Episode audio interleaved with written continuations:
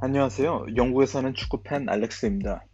오늘 Football Unboxing 네 번째 에피소드에선 맨시티 대 아스날, 그리고 아스턴 빌라 대 셰필드 유나이티드 이두 두 경기에 대해서 얘기해 보겠습니다.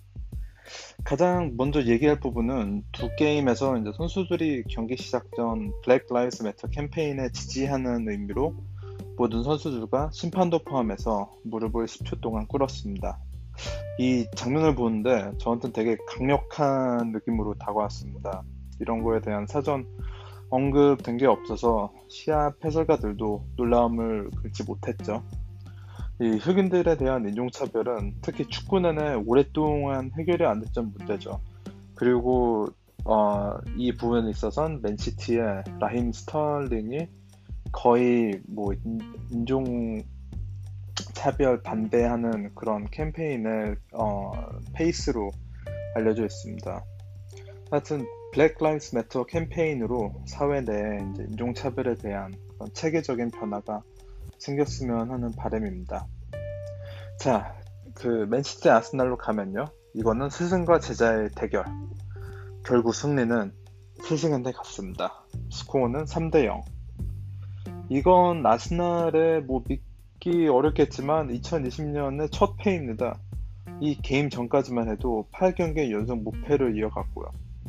하지만 스카이 스포츠에서 언급하길 아스날은 2015년부터 소위 말하는 빅6와 25개의 원정 경기를 붙었는데 거기서 단 한 번도 이긴 적이 없다고 합니다.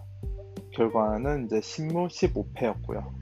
그래서 맨시티한테 진 게 그렇게 의아해야 할 일은 아닌 것 같습니다. 이 경기에서 맨시티는 4-3-3 포메이션을 아스날은 4-2-3-1로 시작을 했습니다. 양 팀의 라인업에는 약간의 반전이 있었고요. 아스날에선 외질이 라인업에서 아예 빠져 있었고 페페는 벤치에 있었습니다. 시티 팀에선 32살에 이번 시즌 맨시티 내 리그 top 골득점을 하고 있는 아구에로가 벤치에 있었고 그 대신 헤수스가 스트라이커로 시작했습니다. 뭐 원래부터 알고 있었지만 맨시티의 벤치를 보시면 어마어마합니다.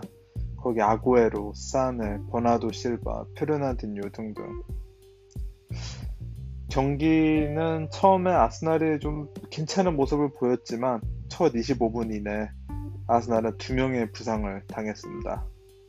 지금부터 이제 남은 시즌 말까지 시합 사이 쉴 시간이 별로 없는데요. 그래서 팀 컨디셔닝이 너무나도 중요하죠. 이번 분데스리가에서 봤듯이 리그 재개 후 잔부상이 예전보다 훨씬 더 많이 생기고 있습니다. 이래서 맨시티 같은 강한 선수진이 있는 팀들이 더 잘 헤쳐나갈 가능성이 높죠. 아스날뿐만이 아니라 모든 팀들이 조심해야 할 부분입니다. 이 부상인 게. 게임은 예상대로 맨시티가 이제 뭐 장악을 했습니다. 그 중심은 물론 케빈 드 브루인이 있었죠. 특히 38분 하고 39분에 마레즈 그리고 스털링에게 준 패스는 모든 면에서 이제 그가 월클임을 입증하는 그런 순간들이었습니다. 이게 다 골로 이어졌어야 되는데 아스날의 골키퍼 레노가 좋은 세이브를 했죠. 레노의 선방이 아니었음 전반에만 왠지 3대 0으로 됐었을지 모릅니다. 오늘 경기를 가장 잊고 싶어하는 사람은 아스날의 다비드 루이즈일 것입니다.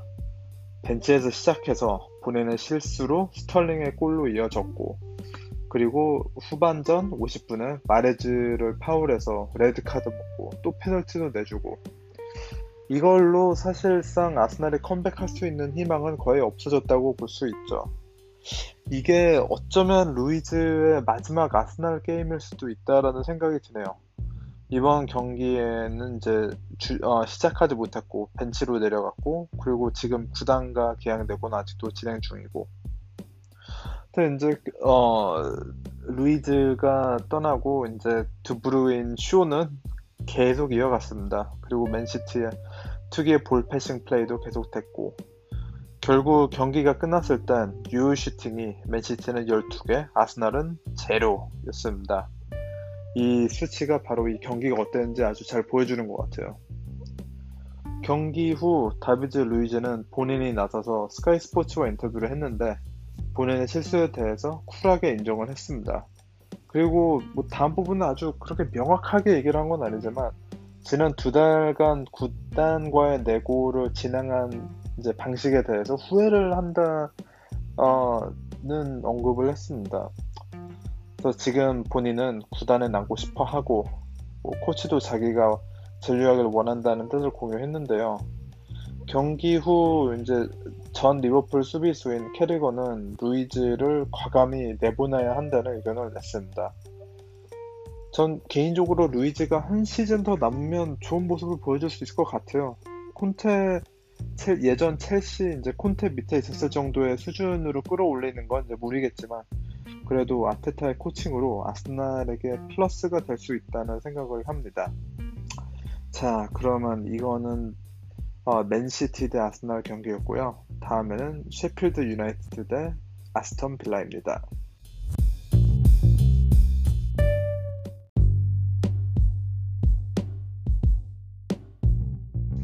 자, 다음 경기는 셰필드 유나이티드 대 에스턴 빌라입니다. 셰필드는 시즌 내내 어, 아주 훌륭한 수비를 보여줬습니다. 10경기 무득실이 괜히 일어난 게 아니죠. 오버래핑하는 센터백을 쓰는 전술이 특히 인상적이었는데요. 시즌 초 많은 사람들의 예상을 거의 완전히 뒤엎고 어, 이 게임 전에는 이제 리그 내 어, 43점으로 7위에 있었습니다. 이제 유로파도 확실히 누려 볼 수 있는 상황이죠. 뭐 이게 팀에게 결국 득이 될지 독이 될지는 모르지만 그에 비해 애스턴 빌라의 방패 능력은 뭐 리그 최하죠. 페널티 박스 안에 상대방 팀 슛 허용은 리그에서 가장 높습니다. 오늘 경기 전 어, 애스턴 빌라는 25점으로 19위에 있, 었고 어, 이거 강등을 모면하기엔 좀 어려워 보입니다. 근데 오늘 경기 결과는 이건 뭐 하늘이 빌라에게 준 특급 선물이라고 볼 수도 있습니다.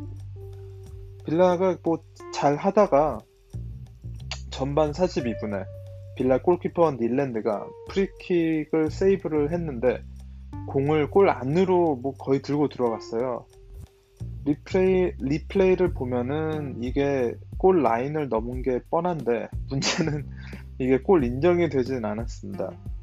이게 벌써 그 리그 재개 후 첫 경기 전반부터 테크놀로지 관련 논란이 생긴 순간이었죠.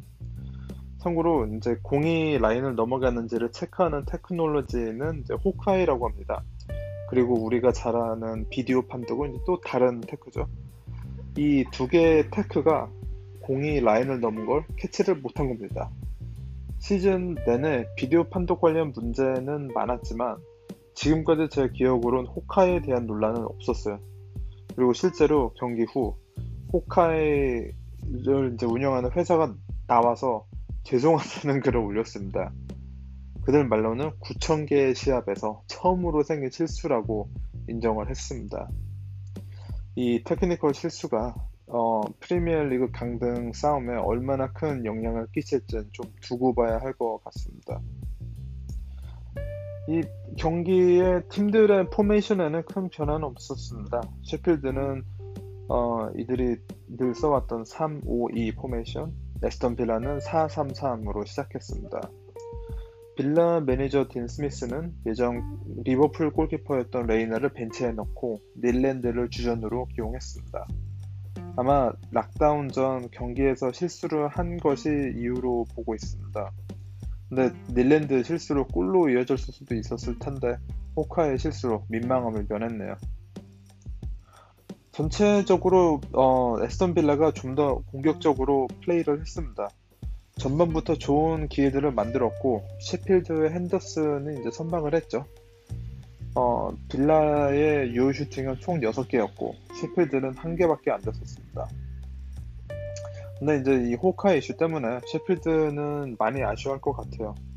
그리고 빌라는 동점만으로도 고마워해야 할 것 같고요.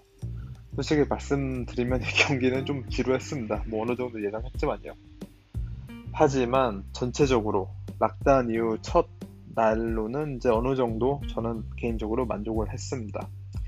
이 경기들을 보면서 제가 축구를 얼마나 그리워했는지 알게 됐죠. 그리고 경기장 내 팬들의 중요성을 또 다시 한번 느끼게 해줬습니다.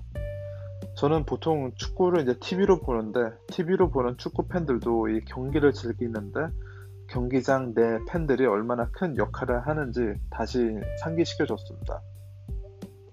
자, 그럼 다음 경기 날은 이번 주 금요일입니다. 노리치와 사우샘턴 그리고 두 번째 경기는 무리뉴 다비라고도 할 수 있죠. 바로 토트넘 대 맨유입니다. 그럼 저는 이번 주 금요일 날 이 경기들에 대한 결과를 말씀드리겠습니다. 감사합니다.